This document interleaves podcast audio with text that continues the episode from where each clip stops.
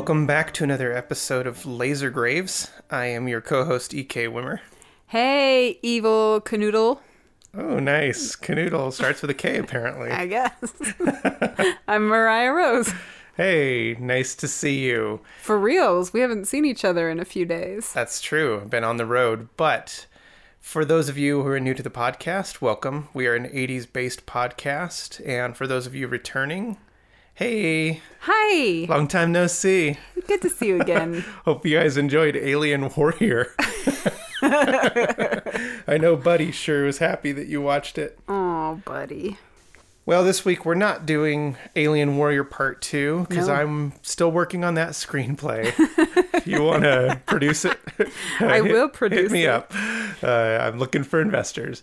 But we are moving into other 80s territory. And, you know, this one kind of came out of a natural, kind of organic progression of topics where we have had a short list since we started the podcast. And one of the things on that short list was a history of Oingo Boingo. Yeah. And we just ran out of time. It's just, they're too precious to us, and we didn't want to rush through it. Yeah. And most of you know, we've been going through kind of a crazy season of life and we're at the tail end of it now, but we wanted to be able to give it our full attention.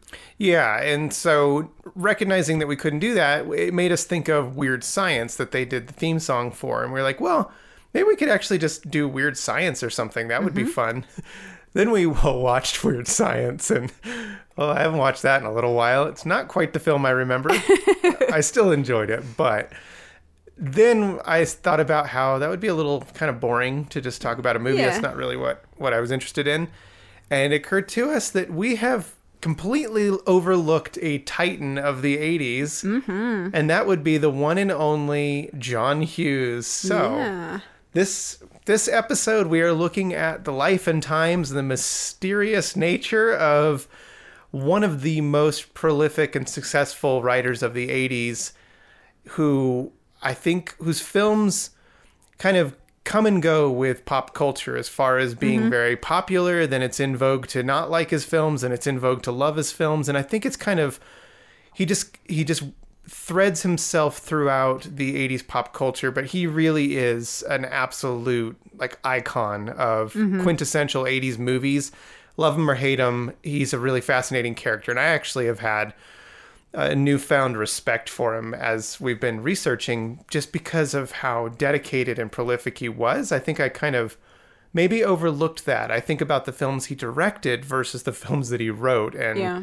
Uh, his output was pretty incredible and for the most part the quality that he was putting out was pretty high. Uh, you know it's one thing to just write a bunch of films. It's another thing to write a bunch of films that were actually pretty good. That resonate with people. Yeah, and we'll we'll get to the like lasting legacy or the way that his film is looked at now and you know scrutinize it with our 21st century eyes but um for what it was at the time so powerful so formative for so many generations of people decades of people Oh, just well, yeah. grew up on not only Hughes. just viewers and fans, but also filmmakers. It- Yes. Just scores of filmmakers that came out afterwards trying to capture that lightning in a bottle again and just not really doing it.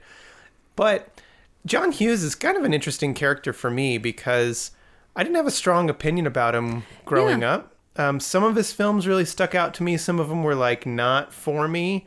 And then what's interesting is as you age, you kind of find yourself in different characters of those films. And yeah I do like that about his movies that there's it's a little something for everyone. You know, with his teen films, everybody talks about how it's the teen experience, but I would argue that uh, when you're no longer a teen, it's not really the teen experience anymore. And I don't know. We'll we'll get into that as time goes on. But what were what were your impressions of John Hughes's films uh, as they were coming out and as you were aware of them in the 80s and 90s? Well, I would say when I first saw them, I mean, they were they came out a generation before me, but when I saw them first, I think I was like junior high age. So they were almost aspirational, like this is what it's going to be like when I'm a teenager. And then like you said, I followed it through my life, you know, then I was a teenager and related to it. Where I looked back as an adult and was like, oh yeah, I remember that feeling. And it almost rekindled that little spark of teenness that lives in our hearts. Mm-hmm. But, you know, you also mentioned that we were we haven't given a lot of thought to Hughes. And that's absolutely true. When people say, oh, yeah, it's a John Hughes film, it's sort of like just a word that you say at the front that bookends these groups of films together, not an actual human being. Because there isn't a lot known about John Hughes as a person. He doesn't have a bigger than life personality. You know, he doesn't have wild hair or a foot fetish or whatever. So you don't you don't get to know who he is. It's true, and he's very private and mm-hmm. intentionally so. And yeah, and it's interesting because when you say John Hughes, also a lot of people just go to one or two films like The Breakfast Club or something, mm-hmm. but they clump them all into, oh, if it's a John Hughes film, it must be like The Breakfast Club. And that's not true. No. I mean, there are a lot of reoccurring themes in his films that mm-hmm. we'll talk about that are just show up time and time again. But he does branch out and try different things and, and gets creative. And sure. I think it's pretty interesting. You know, for the longest time when I would think of John Hughes, this is funny, uh, but I always thought of that scene in Dogma when oh, yeah. Jay and Silent mm-hmm. Bob are talking about John Hughes films, which is funny, and we'll get to that later too. Uh, there's a there's a reason why that scene is in there, but I always think about that how funny it is of this you know idealized suburban upper class suburban neighborhood where where these people exist. Shermer, Illinois. Yeah, it's pretty funny. It's not quite, you know, Castle Rock for Stephen King, but it's a similar idea. Well, full disclosure to our listeners, if you're a die-hard John Hughes fan, um, sorry, but we're not going to walk through everything he's ever done because that's just not of interest to us. We're not even going to walk through every film he's directed. We're just going to kind of touch him on them but I think we're just going to stop on ones that stood out to us. Yeah. And, you know, both ones that he directed, which weren't a lot, I think there were only eight, and then all the films he wrote.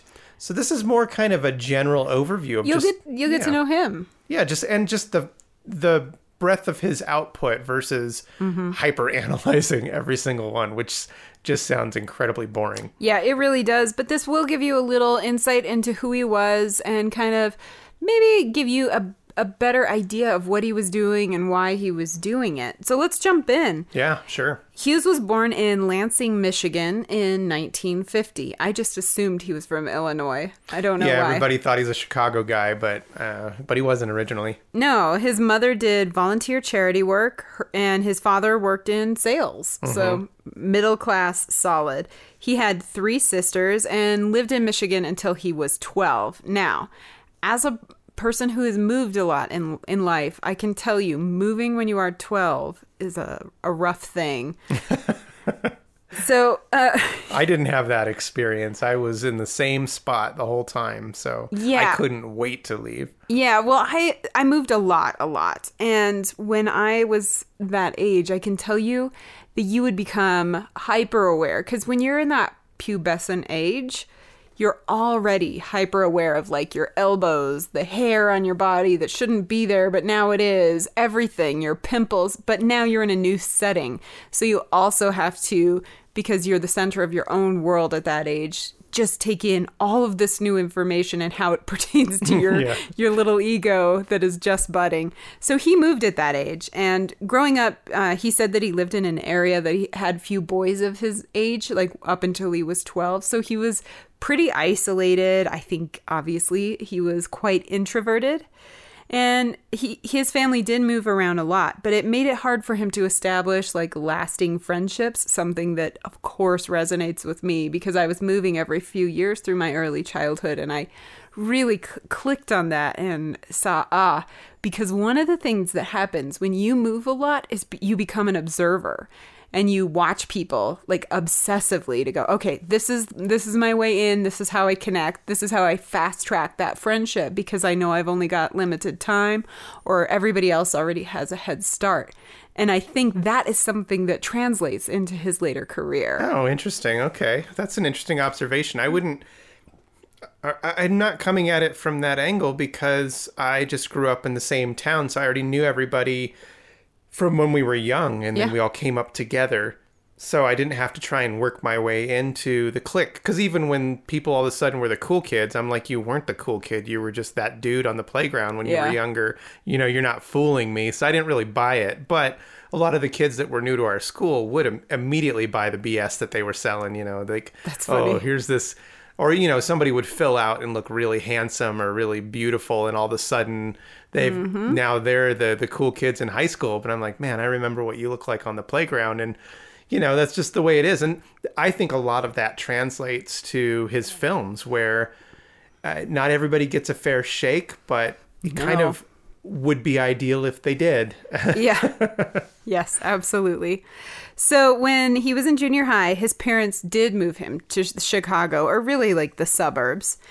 And unfortunately, this left him even more isolated because he moved to a really big city and he was an introvert. I mean, obviously, he's in the suburbs, but still, it was a big population and he was small fish in a big pond.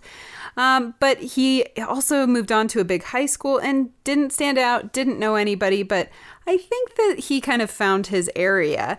He got really into music and he says that, or he said that the Beatles and Bob Dylan kind of changed his life. yeah, it's around the right time. It's the know? right time and it's the right age too, because when you discover music, like once you cross that threshold, there's that sweet spot in your age when suddenly music just really hits you and you go, ah, I feel it, I'm there, I'm in it. And I think Oh yeah, I, that came really early for me. I mean, by the time I was six or seven, I was Jeez. just listening to music nonstop all day, every day. I coated my room with posters of bands I like, and you know, it was either heavy metal bands from the 80s at the time or, or you know prince was a, another one i liked. But even pop culture like i had that cassette single in my walkman of uh, the bartman from the simpsons and i felt so cool getting on the school bus in elementary and like you know do the bartman. I just it was it was just part of my life was Yeah. this soundtrack and i rode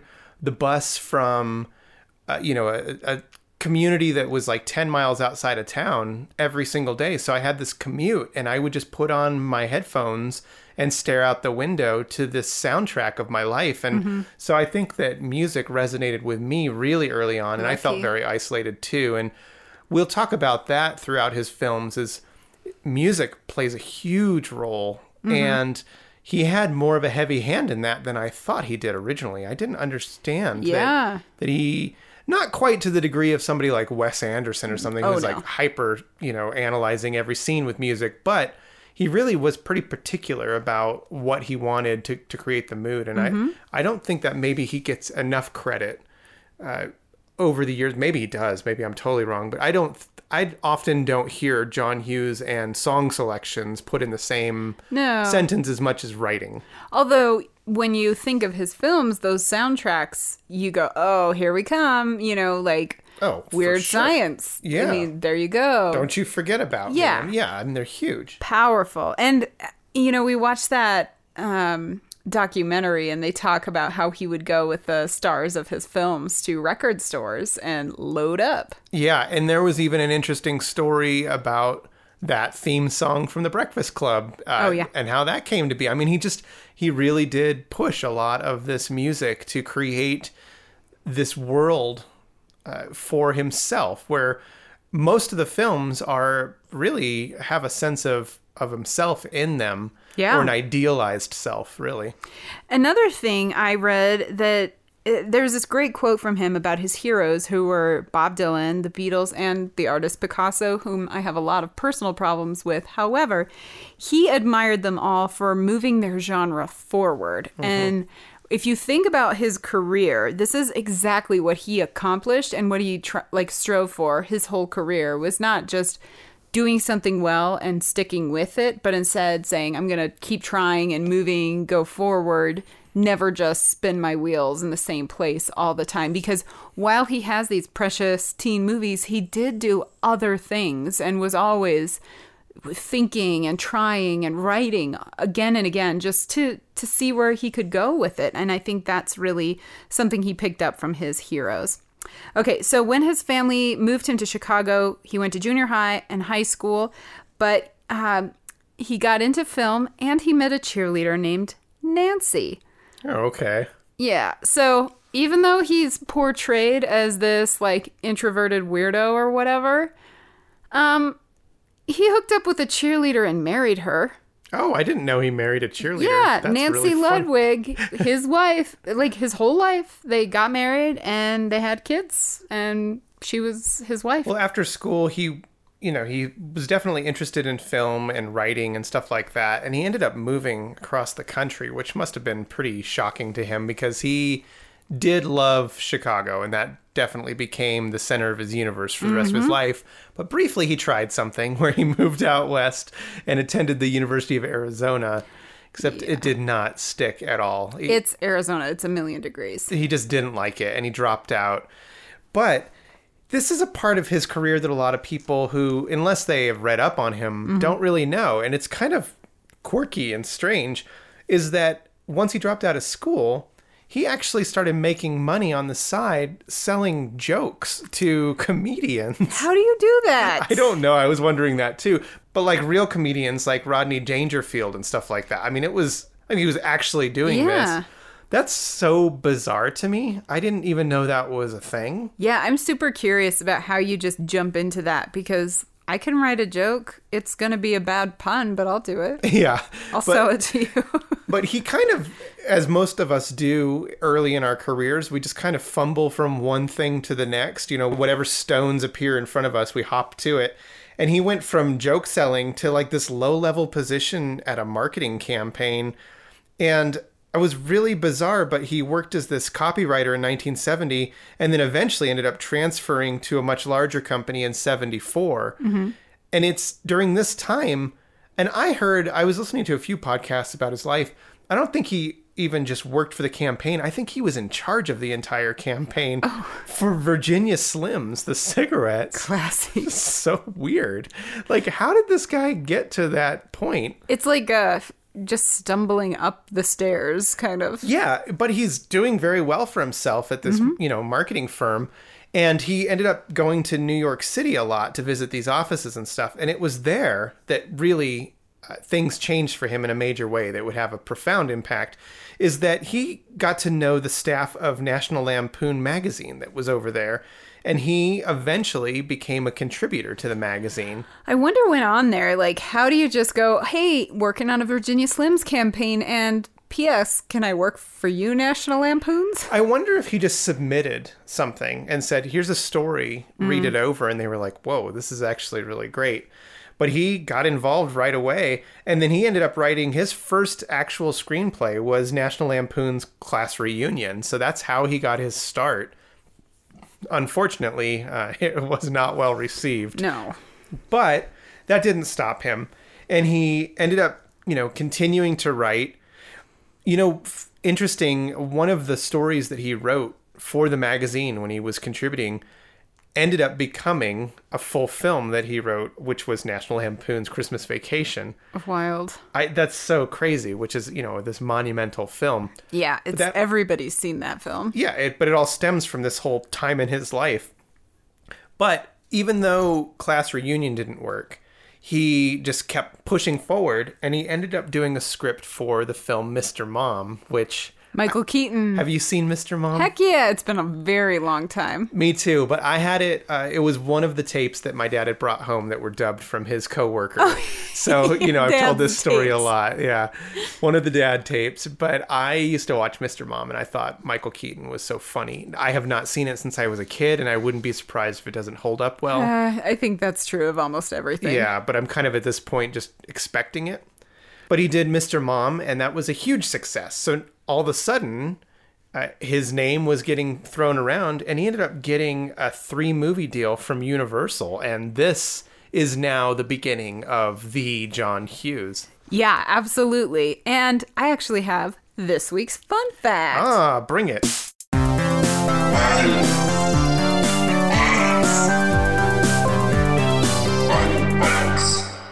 All right, so he had this three movie deal, and the first movie in this deal was actually supposed to be The Breakfast Club. Oh, really? Yes, however, he was looking through headshots and stumbled upon a face. A, a face that was both intriguing and strange and beautiful.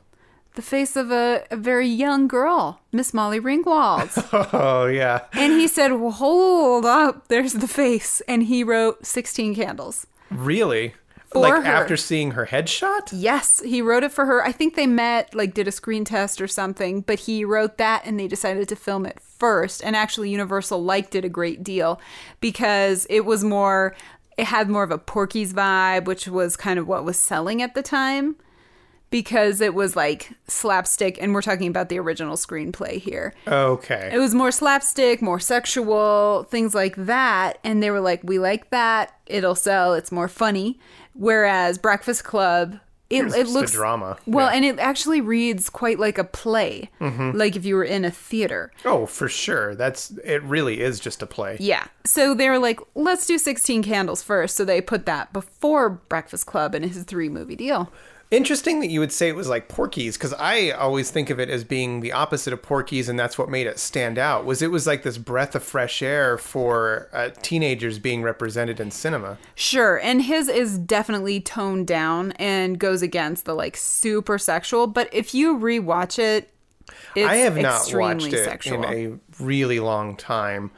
But I remember the you know when I did see it, I I enjoyed it. I thought it was interesting.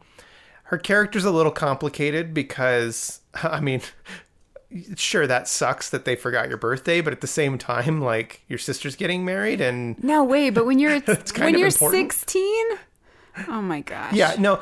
So that's it. That's where you're hitting it right there on the head. Is that that was something that was not being captured mm-hmm. often in cinema was the a true teenager's perspective, which is very self-indulgent, Yes. self-centered, but in all the right ways. Which is, hey, it's my birthday, and you guys forgot. And there's something extremely relatable, and that really did resonate in so many people because it was just a different perspective. Absolutely. And it's so relatable because we're all the main character in our own story and never more so than when we are teenagers. You know, that age, that coming of age where it's so tender, we're just like raw nerves. And he really does capture that. Well, and how old was Molly? Like 14 or 15? She was ninth grade. Yeah, because that's one of the things about John Hughes, which will there's a there's it's problematic in some films, but great Mm-hmm. in others, is that he would cast the actual ages for the most part, and that made a pretty huge difference. Yes, absolutely. And that's probably a huge part of why it is so successful because you can actually see yourself as a teenager. And I'll get to because I read a great article when we kind of get to the end of this. Molly Ringwald has a lot to say about this legacy and how it holds up. Oh, but- interesting. So you had mentioned, you know, filmmakers and stuff at the beginning being inspired by him and all these people who really were drawn to it, not only fans, but other future filmmakers. One of the big ones that we mentioned already with Dogma was Kevin Smith. And in that documentary, he mentioned Molly Ringwald and he said what stood out was that she wasn't pretty. She's just looks like a teenage girl that's re- like you maybe have a shot with. Yeah, she's cute, but she looks like an average human. And I strongly agree with that. As a young boy watching these films, that's what I thought too. Was like uh, I kind of like maybe I could hook up with that girl in the right circumstances. Whereas when you watch something like Weird Science and Kelly LeBrock comes out, like Even the girlfriends. yeah, that's just so far out of reach. Yes. But there was something about Molly that was like, okay, she's closer to my age and she's not so incredibly like Mm-hmm. insane looking that I maybe have a chance. And I think that that maybe was not as apparent of being a strength of his films until later when people started to go back and really review them was like this is kind of brilliant to actually cast because we cover only 80s movies when we do movie episodes and nine times out of ten the teenagers quote unquote are all like late 20s usually and it's very obvious and it's usually something that's just funny to talk about.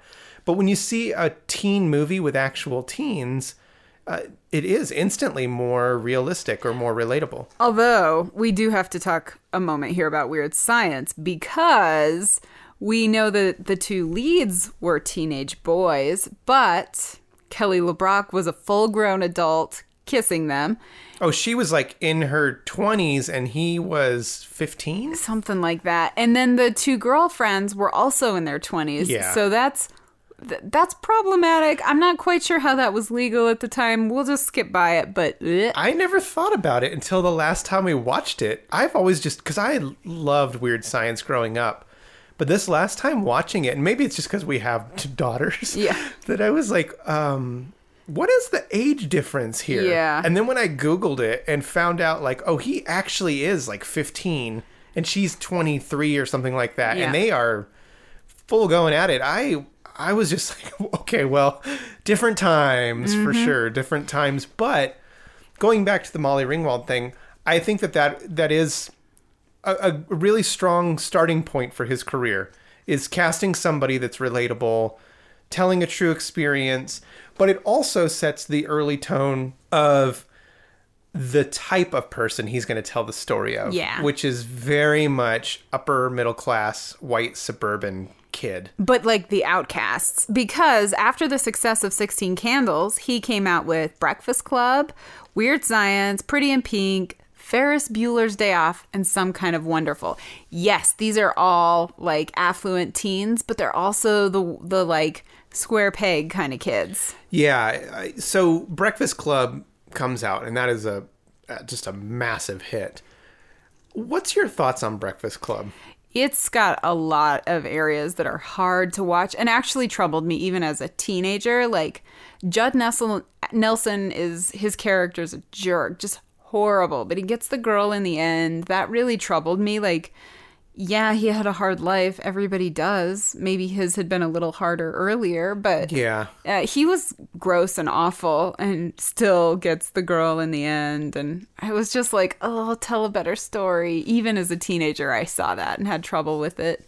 Yeah, there are some problematic areas to it. I think that overall, there's some honesty to it. Mm-hmm. But it also is telling, you know, just this brief moment in time. And, uh, you know, we don't really know what happens the following week. I think it also speaks to that, um, especially in the 80s, 90s, even early 2000s, we had more cliques. And I think that's changing in culture as it's becoming more homogenized in modern times. Yeah, I don't think that there are as many clicks as there used to be. Yeah, it's really weird because, you know, in in our days and days prior, there were the goths, the preps, the punks, the Oh, it was a like clear distinction between those cliques too. Even within the like outcasts, like all the fringe Yeah. people that we were a part of, the skaters didn't hang out with the punks, and the punks didn't hang out with the metalheads. Even though the preps all saw us as one group, rarely did we interact. I mean, we was, would like intermingle, but it wasn't like a full like mix. It would be at a party maybe, but not you know out to lunch. You know, we wouldn't go sit in the same areas at lunch and stuff like that. No, that's very true. And I think that he caught those types or some of those types really well, like perfectly encapsulated them. In most of his films, he was able to eagle eye it and go, ah, that's that type. And you can see, especially for for those of us in a less homogenized culture, we can see ourselves and go, oh, I'm that one. I'm the Ally Sheedy or, you know, whatever. You see yourself and you know. Yeah, but the problematic part of his storytelling is that if you're the Ally Sheedy, the, you you need a makeover to be able to be accepted with your friends. You know, you can't just be yourself. I, I do think that there are some some areas that maybe weren't weren't sending the best message, but they were also being more realistic because that is what teens f- expect. Yes. That's that's what they strive for. Is like, well, if I'm not going to be accepted as I am, then maybe I, I will be if I'm more like this person. Yeah, it's really interesting. And it does bring up a conversation that could be had because there's this whole side like, what is the responsibility of the filmmaker to be honest, to teach a lesson? Do we want everything to be like a full house lesson where you do the wrong thing and find your right way? Of course not. So, it, it does ask like what what is the responsibility of the filmmaker to society and you know what is their responsibility to the future and obviously they can't tell the future so something to consider but i don't know Well, I think that Breakfast Club was um, monumental. Mm-hmm. I do think that after the Breakfast Club, you have an interesting couple of films that come out, all very, very popular as well. But very different. Like I think Weird Science is the one that stands out as being a little out of place with the rest of his films because it's pretty quirky and it's just a different kind of genre that he's He's experimenting just trying with. something, yeah. It's very 80s, but there are elements to that film that are always going to be funny to me. There are elements that maybe don't age as well, but like we said, with all 80s movies, rarely do they age well. That's just something you have to kind of roll with. You can't be Yeah. uptight about it. You have to kind of think of it as the grand scheme. Do you still enjoy this? Yeah. But I think that the one we should get to, in my opinion, is is his greatest film, and I think you know the one that just really had an impact on me would be Ferris Bueller's Day Off. I do think that this is a really incredible film. I think it captures a lot. Mm-hmm. I think the characters are clearly defined and Yeah. both likable and very unlikable, depending on your own personality yeah. um, you know, for those who have seen it, which I'm sure most people, Matthew Broderick's character Ferris Bueller is just this, just this punk. He's just such a jerk. He's so entitled and. But he's so fun. but he's fun and he's trying to make it fun for his friend Cam, you know, Yeah. who is this depressed, who's the one I identified with, is like just depressed and lonely and isolated. And, you know, for him, he has real problems. He comes from this troubled background, his family's a mess, but they're all affluent, you know, rich kids, suburban white rich kids that are, uh, you know, bored. So Yeah. again, we it's a very limited audience that he's appealing to. However, some of the themes can can still kind of cross over into different areas. I think that this film for me stood out because it was just fun. You know, Ferris was that character that was just pushing and pushing to do whatever, whenever. Life of the party. and I ditched constantly as a teenager. Yes, so for me, the idea was like, yeah, of course we're going to go do something fun. If we're going to ditch, we're not just going to go sit across the street. We're going to go have some wild adventure. And often we would, uh, you know, like drive out of town and go do stuff. And so it was relatable. I do have a story uh, uh, from my childhood that relates directly to Ferris Bueller Okay. which I'm sure every kid my age did, which was the scene where he creates the fake him in the bed, you Yeah. know, with all the contraptions to fool his parents that he's sleeping. Uh huh. My friends and I all tried a version of that, of course. You know, whether it just be the soccer ball with a wig on, you know, or under the bed, or trying to make it more established. I remember my friend and I going so far as to putting like a broomstick with a string and a pulley system to the door handle so that when you moved the door handle, the broomstick would go up and make it look like we were moving. Whoa. Like we watched the movie and then really did try and recreate some of these Whoa. things. So Ferris Bueller, I have not watched it in quite a few years, and again, I wouldn't be surprised if it doesn't age maybe as well as I remember, but that film to me always just stood out as being very iconic, very of the times, and just it had a nice arc to it. You know, it Yeah. it, it had characters with depth to them. Well, Ferris didn't have a lot of depth, but his support to Cam did, and I think that that's who's the real star of, of Ferris Bueller is is his friend. It's Yeah. really his story that we're we're watching.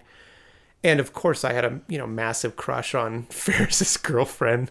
You know, as a as a little boy, I thought she was so pretty, and the the film's just wild and crazy and and out there. And yeah. I don't know. I mean, I don't know what your thoughts were. If it if it was more like a boy film than a girl film or not, I don't know. I've never really thought about it. no, I think it. it. transcends gender, and I always was like, I'm gonna be Ferris.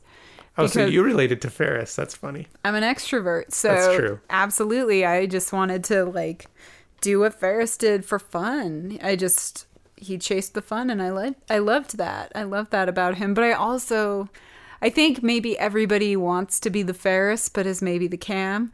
Um, I don't know. I don't know if that's. I think there's a little but- bit of everything. And I think, as was the case with The Breakfast Club, is that there is a little bit of John Hughes in every character he writes. Yes. And I think that's very clear and apparent that he's kind of putting a little piece of his own personality in each character. Also, all of these, of course, because they're John Hughes films, take place in Chicago. So you've mm-hmm. got that as a backdrop, too. So he really does create his own little world. It's not to the degree you know, we mentioned Wes Anderson, but I'd say even more so Tim Burton or somebody who, Yeah. when you watch their film or David Lynch, you're in their world. I do think if it's not at the forefront, you don't realize how much of a John Hughes world you've walked into.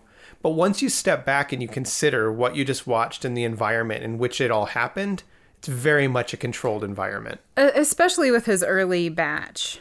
But after that early batch, you know, you talked earlier about John feeling like he didn't want to really be pigeonholed and stuck, and he wanted to keep- keep progressing, right? Yeah. You know, the Beatles had to make the White Album or whatever. he had to keep moving. So his next step, which still feels very much like a John Hughes film, but isn't, is like the kids growing up. It's instead of the teenage experience, it's now more of the adult experience. And he did a whole line of films after that, which to me is incredibly interesting. When I've talked to people about John Hughes, it's kind of one or the other. Either they're fans of his teen movies or they're fans of the later adult movies. It's not really uh, both often because the later movies include these other mega hits like Planes, Trains, and Automobiles, Uncle Buck. He wrote, as I said, Christmas Vacation. So you've got these ones that are more adult oriented mm-hmm. and using a different cast for sure. You got John Candy is his kind of go to guy who's Steve Martin. yeah, exactly. And and they stand out in these films. But in Planes, Trains, and Automobiles, it's a similar trope to what he did in Ferris Bueller's Days Off, Day Off because we have Steve Martin plays this businessman who's like totally like intense and uptight and not ready to have fun. We have Ja- John Candy's character. He's not together like Ferris, but he's like he forces the uptight person outside of their box Yeah. and outside of their comfort zone. Yeah, I would agree with that too. And and even with Uncle Buck, the idea of being like this character is going to come in and kind of shake things up. And, I and love Uncle Buck. yes, you're a very big Uncle Buck fan. I haven't seen it in a while, so maybe it doesn't hold up, but I love it so much, so I hope it does. You know, and he's got some other ones during like at the tail end of the teen years that some kind of wonderful that Yeah. often gets overlooked because of these monumental successes like Ferris Bueller's Day mm-hmm. Off and Breakfast Club. But what's interesting about all this is even though he's like on top of his game and I mean everything's just success is that he hits a little bit of a rut with Curly Sue in 1991, which ended up being his last film he ever directed Right.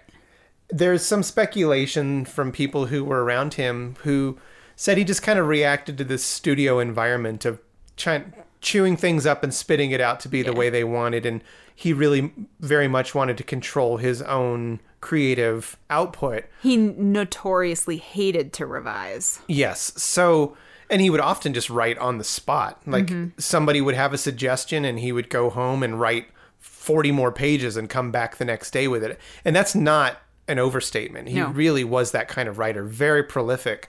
And so with Curly Sue, he was he just bowed out of directing and I think it took everybody by by surprise. Did you ever see Curly Sue? I did see Curly Sue. I did too. I liked it. yeah, I you know, I didn't have a problem with it at all. I was a kid when it came out. It was great. But what's interesting is that he, with him out of the game as a director, he's still writing a lot of oh. stuff. I mean, a ton of stuff. Yeah. But it's at this point where the John Hughes who is accessible to Hollywood and to his his co-stars and you know his cast and crew becomes a little bit reserved and starts to isolate himself a little bit Yeah. more. I think as a reaction to what's happening in Hollywood that as his name grows, the need for him to become more part of the system grows and I think that he wasn't very happy with that. So he starts to become more of a recluse around this period. Yeah, and a lot of people who talk about him, they're they're like he got out. It, it's it's even worse now, saying how you know everything is so on a schedule, so broken down into its data points that it kills creativity. So I could see where that would be uh, absolutely terrible to somebody like him. Yeah, and even even though he did continue on, he didn't continue on with the same openness that he had up until this point. Yeah, and actually, he reached his greatest success not uh, through directing, but through writing and producing with the film Home Alone. This actually came out in 91, so it was pre Curly Sue, but it was all right in the area. This was the tr- top grossing film of 1990. Obviously, it's still going strong. We just introduced our children to it last year. Hughes also had a hand in Home Alone 2, Lost in New York, the, starring Donald Trump. Tim Curry. Oh, yes, the real star. And Home Alone 3 in 1997. He was also involved in Dennis the Menace, which I, I kind of enjoyed when I was a kid, and the less uh, well received Baby's Day Out in 1994. So, were you, like most kids our age, a massive Home Alone fan?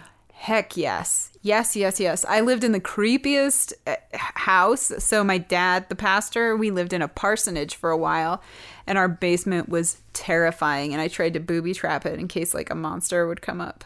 That's funny. I speaking of Home Alone, I have to shout out to my friend Tommy because it's his all-time favorite film. Oh, Tommy. he loves Christmas movies and he especially loves Home Alone. it's so, good. You know, Home Alone's an interesting film. I absolutely loved it too growing Yeah. up. It's very rewatchable.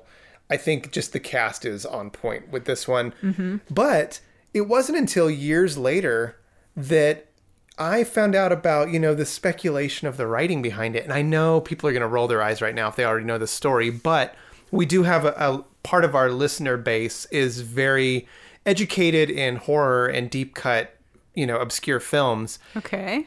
Home Alone, there's a lot of speculation because of the similarities to another film that Home Alone maybe was lifted from a previous film that came out the year before. What? And people have even traced how he would have seen this. But I'm going to just take People a, are a, intense. a little interested. sidestep. And uh, people can just humor me for a second because I do think it's interesting. Whether or not I, I believe it, I do think it's worth mentioning if we're going to talk about Home Alone. Uh, Then I believe it. Okay. What is it? In 1989, there was a French horror film that came out. Because it's French, uh, there are a lot of different titles. Actually, this was the film that I recommended we do for a Christmas episode, and then like five other podcasts did it right away. So luckily, we didn't do it, but maybe next year. It is called 3615 Code Pierre Noel or Deadly Games, Dial Code Santa Claus, Game Over, or even Hide and Freak. Ooh, but hide and freak. basically, it's this French film about a kid during Christmas time who ends up being home alone, and an invader comes in, and he has to use like things around the house to fight off this invader.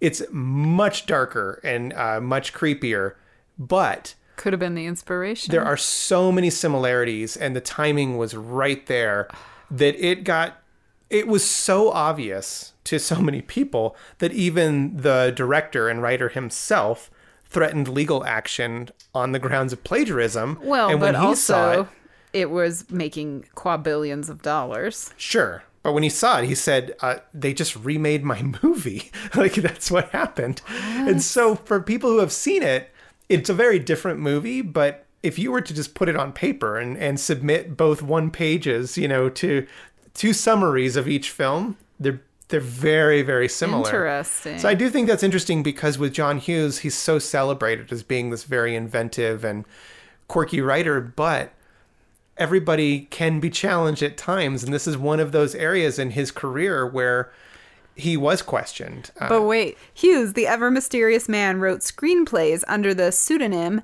Edmond Dantes after the character from The Count of Monte Cristo. So he was like pulling back and pulling back uh, from like putting buffers between him and his creative output. do you think that this was intentional that he didn't want his name associated with the films, or he just didn't want to deal with Hollywood? I think he didn't want to deal with Hollywood. Also, he held a grudge, so he might have been just making things harder for people. this is a really weird period of his career, the later half. Well, he wrote Maid in Manhattan. Oh man. Look, we might not love these, but they also made money. He wrote Drillbit Taylor No, yep. and Beethoven, which obviously it's a dog, so I love it. He like the Beethoven franchise took the world by storm. Yeah. It is so weird that that's John that's John Hughes It is weird. under a pseudonym. It is weird. It's very weird, but We good can for all him. agree. Okay. Man, he was bankrolling on all these. Yeah, and then he was like, cool, 1994, goodbye. And he retired, returned to Chicago, but he didn't really retire because within a year, he and Ricardo Mestres formed Great Oaks Entertainment and they produced Jack, 101 Dalmatians, uh, Reach the Rock, and Flubber. And they only lasted three years. Man, they like knocked it out of the park for those three Yeah, years. they have like a deal with Disney, and that's what they did.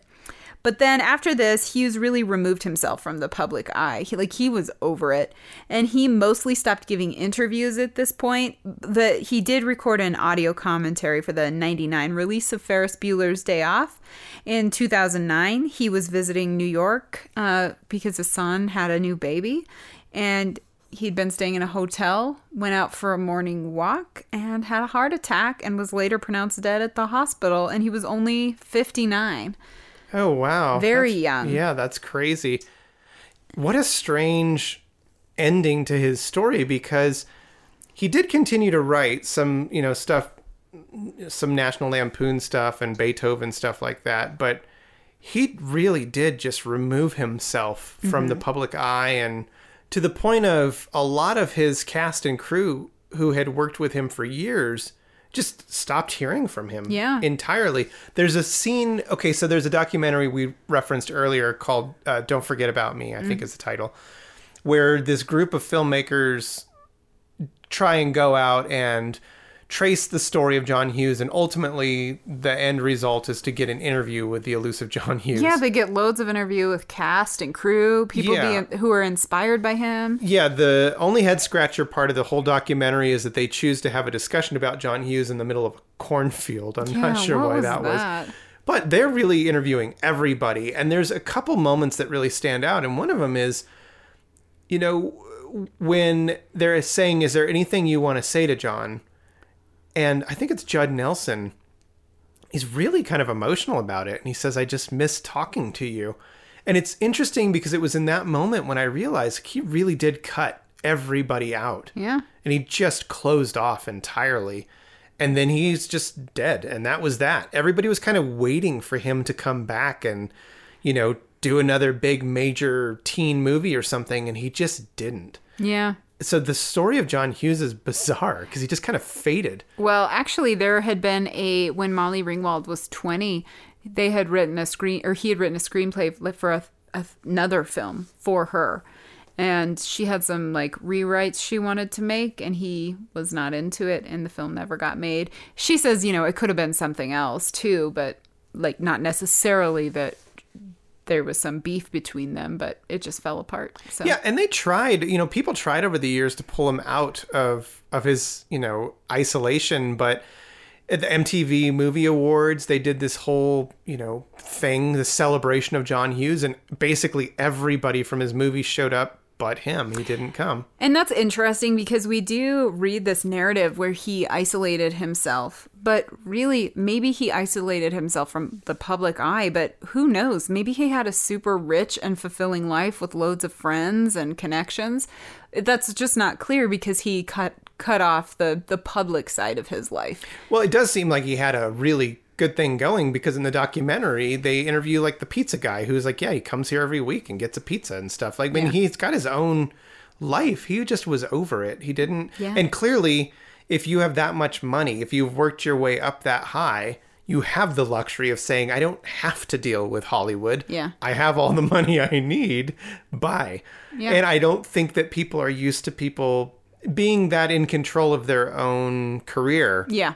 Yeah. Like, no, you've got to go play the game. And he just didn't have to. Yeah, he didn't have the need that I think a lot of actors do to like feel the the the warmth of the sun kind of thing. He was just like, okay, bye. Yeah, and I don't think he really desired the attention like a lot of other people did.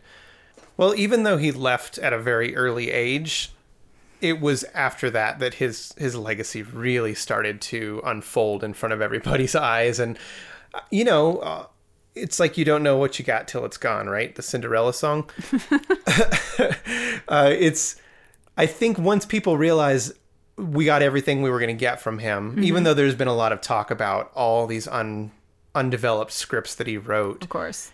But I think when people realized this is all we got, that's when they started to go back and reevaluate what we did get. Yeah. And that maybe it was a bit more precious than we had given it credit for. So a lot of the critics started to kind of maybe ease up a little bit, see him in a new light.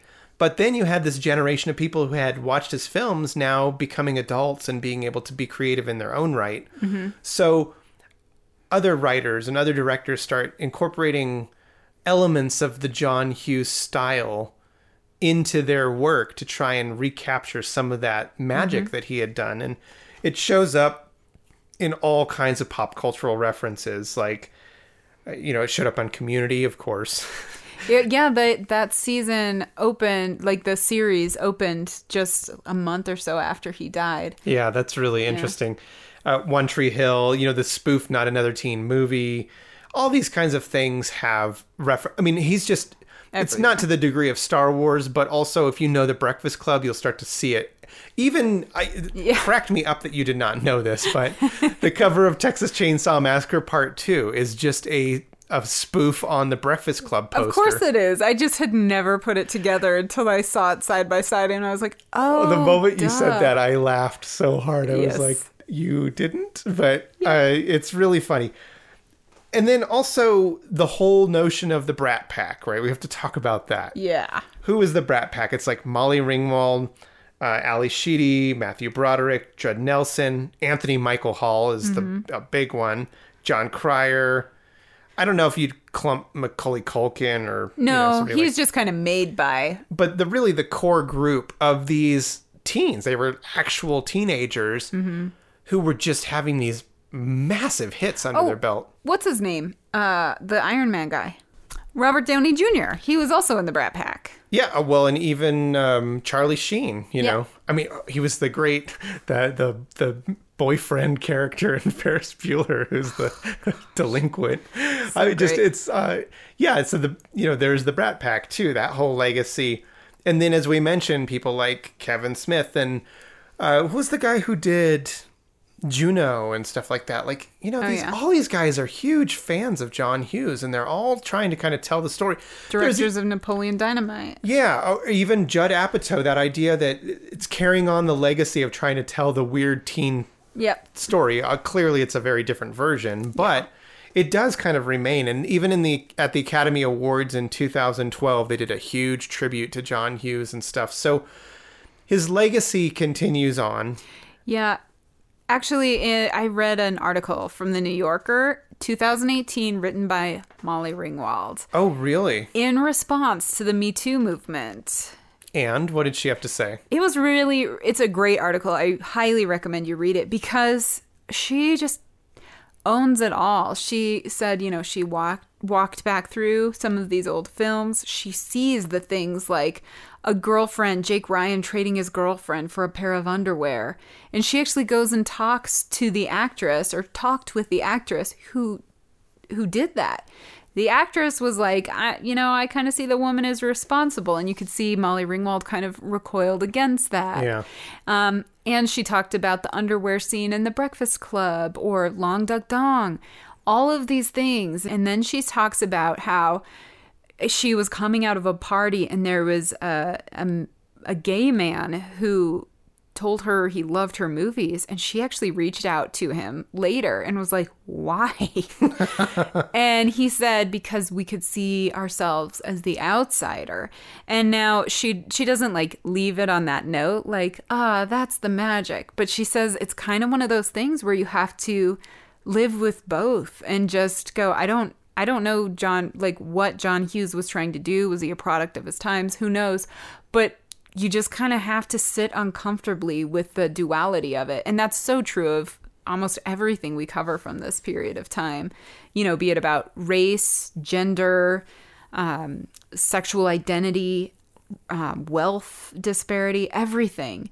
Those are all things that probably weren't considered well definitely weren't considered in the same way with the same language that we now possess. Yeah, I also think there's this problem where when people watch 80s movies and they go, oh, we would never say that today. of course not Of course not. That's why you're watching how the 80s, the 80s are represented in a very honest way. That's why a lot of it's cringy, but it's also that was the 80s. I was living Yeah. through the 80s. Take it or leave it. So I think that something about John Hughes films is that the way the teenagers talk and the way they act is very much immature and hormonal and all this stuff like mm-hmm. that is a true depiction and maybe it's cringy to you now because you're so lofty and able to to look back and go I would never say something like that to somebody but that's not true. And that's maybe, just how maybe it your is. parents did. Yeah, and maybe your parents did. They most definitely did. It was the 80s. So I do think that there is a, a give and take with watching these older films, which is see it as a time capsule, take Mm-hmm. it or leave it, but don't try and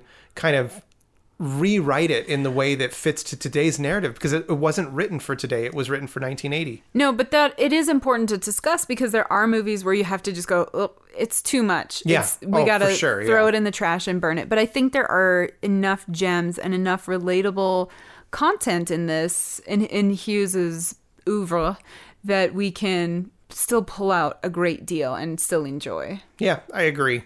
Overall, I I do enjoy many of the films of John Hughes. Not all of them. I'm not, uh, you know, a mega fan or anything like that, but I do love weird science even though it's problematic, but I really really enjoy Ferris Bueller's Day Off. I do think that there are films like Pretty in Pink that he wrote that was another huge hit. And 16 Candles that do have these really sweet elements. They're very real and times. They get a little heavy at times. Mm-hmm.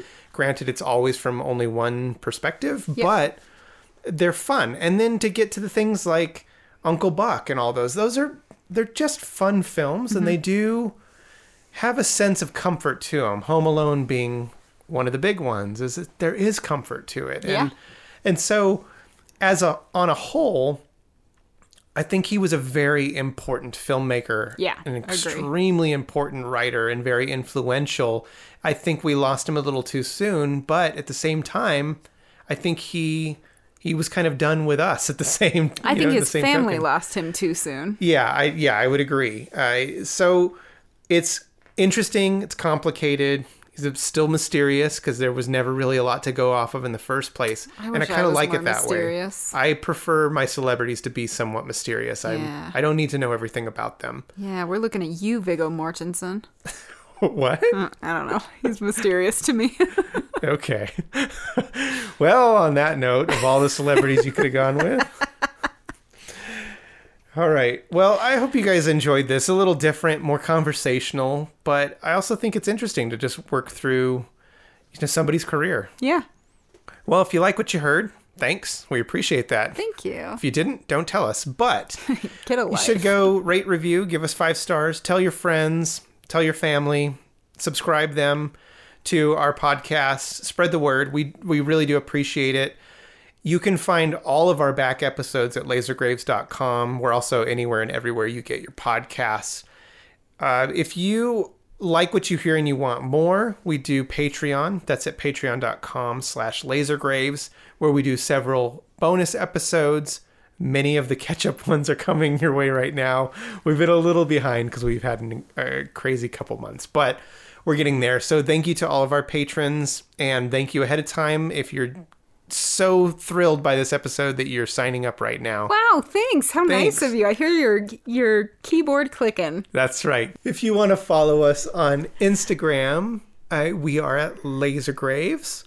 And that's about it for this week. You should probably go follow our friends. We post their shows on our Instagram site.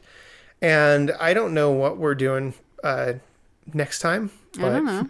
It won't be Oingo Boingo because I need a break from this kind of world for a second. That'll come eventually. Yeah, probably not Uncle Buck, even though I kind of wish we were doing Uncle Buck. Yeah. Or what's the other one? King Ralph. You're that's always talking about that. But I wouldn't be surprised if John Hughes actually wrote that, but he didn't. I love King Ralph. Okay, well, that's enough of that. Okay. All right, bye, everybody. See you next time.